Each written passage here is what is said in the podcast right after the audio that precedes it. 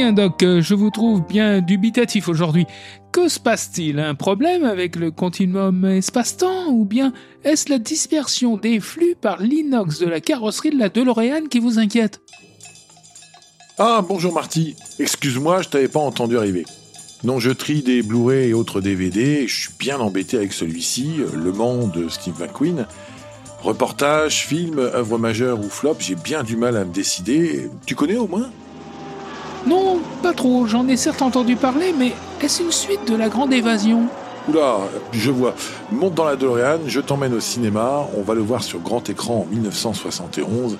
Il dure 106 minutes exactement, mais avant, je t'explique rapidement. Bon, si je comprends bien, nous prenons la direction du Mans et de son célèbre circuit.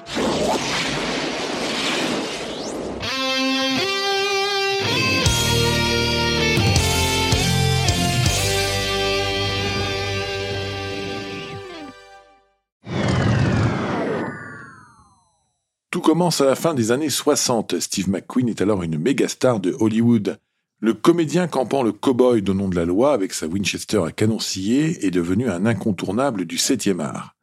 Il est au sommet de sa gloire avec des succès comme Les Sept Mercenaires, La Grande Évasion, Bullitt. L'argent coule à flot, cela lui offre aussi une certaine liberté artistique. Cela lui permet aussi d'assouvir sa passion pour les belles mécaniques, voitures comme motos. Il possède d'ailleurs quelques spécimens remarquables dans ses garages. Oui, des perles rares même, comme des Ferrari, des Porsche, AC Cobra, Lotus, etc. Et bien entendu, une Ford Mustang, à laquelle il est attaché depuis le film Bullitt. Mais l'acteur n'est pas du genre à parader le coup de la portière. Dès 1962, on le voit au volant de bolide dans des courses en Californie, et même au volant d'une monoplace Cooper T56. À l'occasion, il réalise certaines cascades dans les films, mais ce n'est pas assez. À la fin des années 60, il décide de consacrer un film à la plus mythique des courses automobiles au monde, les 24 heures du Mans. Rien de moins. D'ailleurs, il s'appellera Le Mans tout simplement.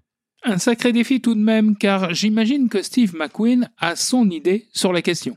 Il ne veut pas faire un film de plus, il veut réaliser quelque chose à part. L'objectif sera largement atteint car rien ne se déroule selon les habitudes. Pour commencer, on a bien du mal à dire quand le tournage a vraiment débuté. Officiellement, ce tournage dure du 7 juin 1970 au 10 novembre de la même année, mais en réalité, Steve McQueen a commencé à travailler sur ce qu'il considère comme son œuvre majeure dès 1969. Et le voilà qui débarque en France. Il arrive avec une idée très précise de ce qu'il compte faire, Surtout pas un film, mais plutôt un reportage de la course, habillé par une vague histoire qui se construira petit à petit pendant le tournage. La priorité, ce sont les pilotes et les voitures, le reste viendra après. Son aura permet de construire un budget de 6 millions de dollars, ce qui est colossal pour un film à l'époque. L'ennui, c'est que les partenaires du film n'ont absolument pas la même vision du projet. Le studio voulait une fiction et une histoire avec un vrai scénario. Et en authentique passionné, il compte bien mettre la main non pas à la patte, mais au volant. Oui, Steve McQueen tient absolument à enregistrer certaines séquences directement pendant la vraie course. L'acteur est intransigeant et ne donne aucune information concernant le scénario. Le choix de tourner pendant la véritable course entraînera forcément des frais logistiques et techniques élevés, mais qu'importe. Pire encore, Steve McQueen veut participer lui-même à la vraie course et être filmé en caméra embarquée. Cette fois, l'assurance met la barre très haut. D'accord pour couvrir les risques d'un acteur vedette blessé et entraînant le naufrage de la production, mais ce sera un chèque de 3 millions de dollars. La production refuse catégoriquement, McQueen ne participera donc pas à la course. Certains murmurent pourtant que l'acteur a effectué quelques tours clandestinement au volant d'une Porsche. Reste que le tournage ne se passe pas tout à fait comme il pouvait l'imaginer. Tu m'étonnes. On arrive à 1970 avec un budget costaud, un scénario inexistant, des rushs de la course de 1969 et une ambiance détestable dans l'équipe. La grogne s'installe sur le tournage, l'absence de scénario classique et l'explosion des dépenses se soldent par les démissions du réalisateur, John Sturges, et du monteur, Ferris Webster. Certains diront qu'ils l'ont fait sur pression de la production, à savoir Solar Production. Lee Katzin reprend la réalisation dans une ambiance des plus lourdes. Sans plan de bataille, sans scénario et sans planning, le tournage prend obligatoirement du retard. Solar Production a fait construire un véritable village près du circuit pour accueillir les 300 professionnels nécessaires au film. La commune d'Arnage accueille un garage réunissant les 25 voitures de course utilisées pour le film. Alors que la facture s'alourdit, deux scénaristes s'installent dans une caravane de Solar Production pour élaborer un scénario avec la pression de Steve McQueen. Il exige que la trame principale soit 24 heures dans la vie d'un pilote, point, barre.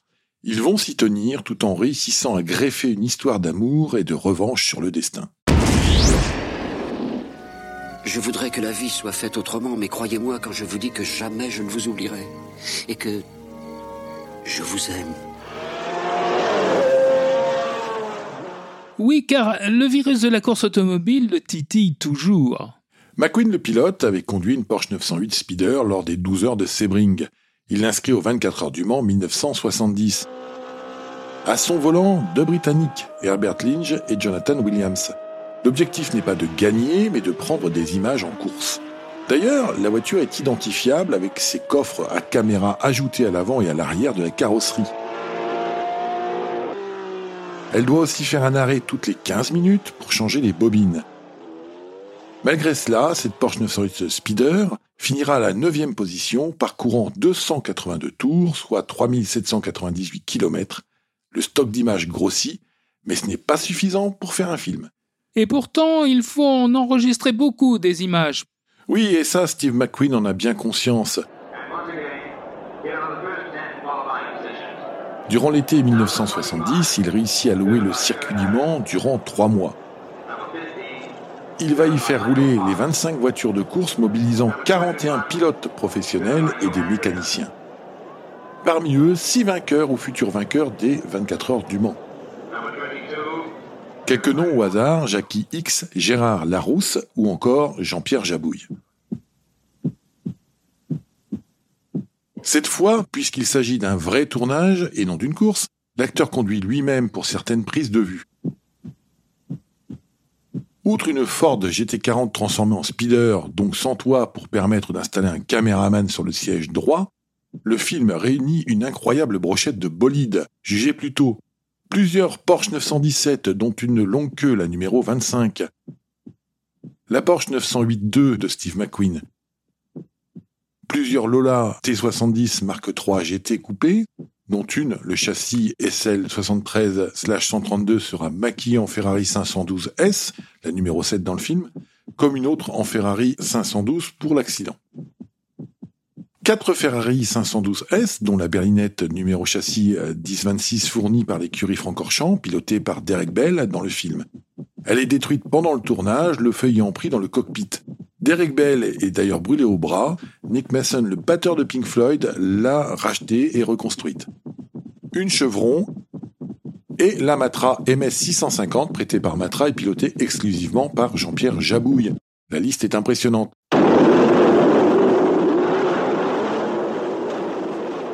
Matra, Alfa Romeo, Sonoto, Greder Racing et quelques autres fourniront également des voitures. Excusez du peu, on assiste là à une vraie grande superproduction, et il se passe comment ce tournage? Eh bien pas très bien. Du 7 juin au 10 novembre 1970, les galères et les catastrophes s'enchaînent. Le tournage prend du retard, la production doit négocier avec les écuries pour qu'elles prêtent leurs voitures plus longtemps.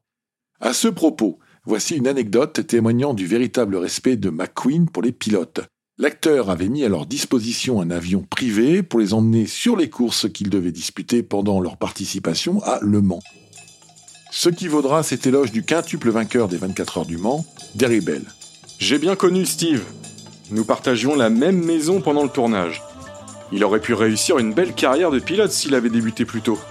Et je crois aussi que nous ne nous sommes pas rendus compte à quel point il était bon à cette époque. Bel hommage d'un pilote de renom à celui qui demeure, somme toute, un authentique amateur. Mais, euh, Doc, vous n'avez pas répondu à ma question. Ce tournage. J'y viens, Marty, j'y viens. La cadence s'accélère pour réduire le retard et cela se solde par des accidents parfois dramatiques.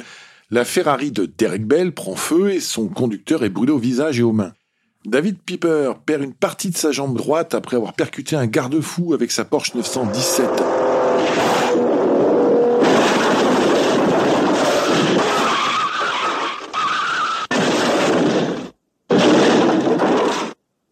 McQueen manque de laisser sa peau quand sa Porsche 908 lancée à 300 km heure frôle un camion.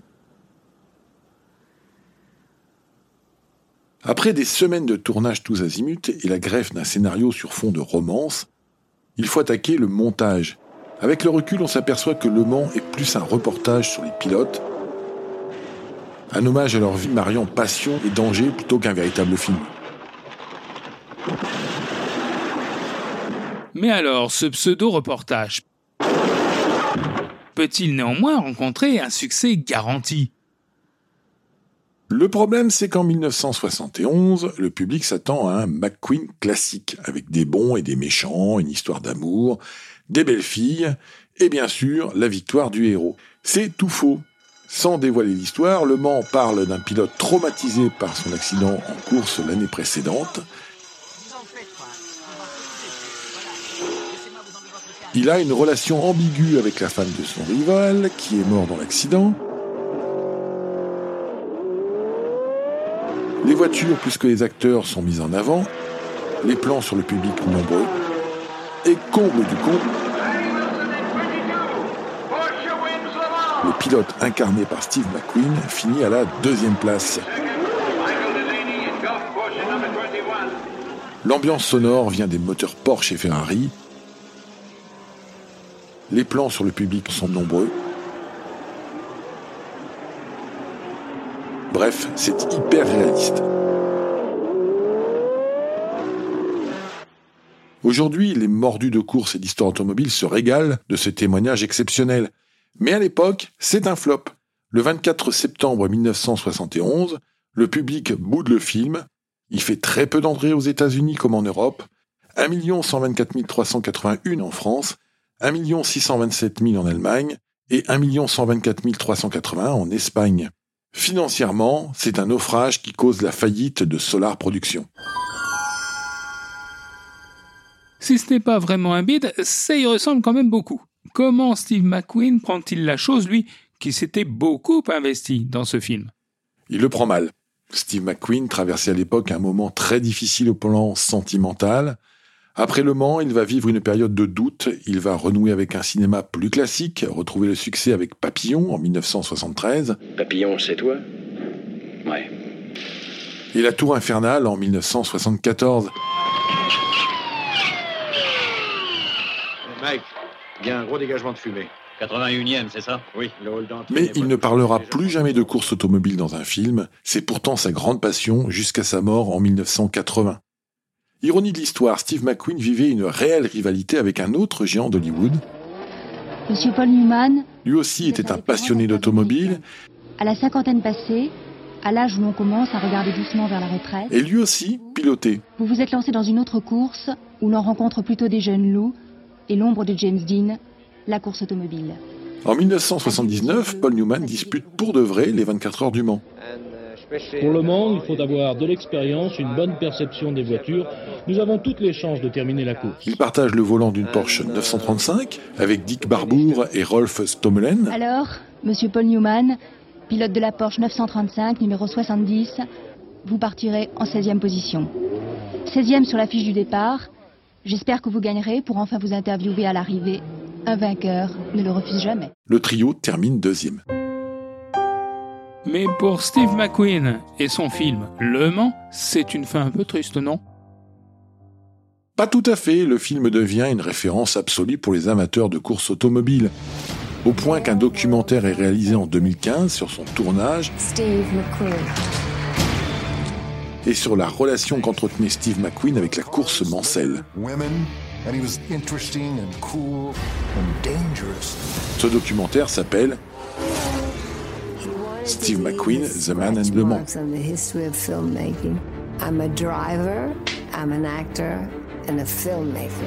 Il est présenté pour la première fois au public lors du Festival de Cannes en 2015.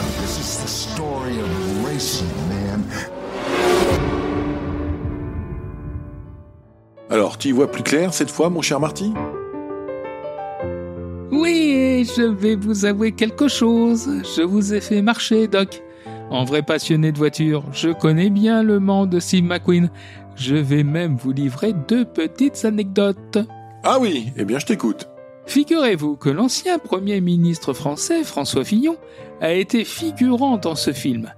Il n'avait alors que 17 ans, mais il cultivait déjà une passion pour les sports automobiles. Plus fort encore, outre les motos et les voitures de course, Steve McQueen avait une passion pour les chevaux. Devinez quel était le nom de son cheval préféré? Hmm, voyons voir. Non, je donne ma langue au chat. Eh bien, il s'appelait Doc. C'est pas possible. Ah, je vous jure que c'est vrai. Sidérant. Tout simplement sidérant.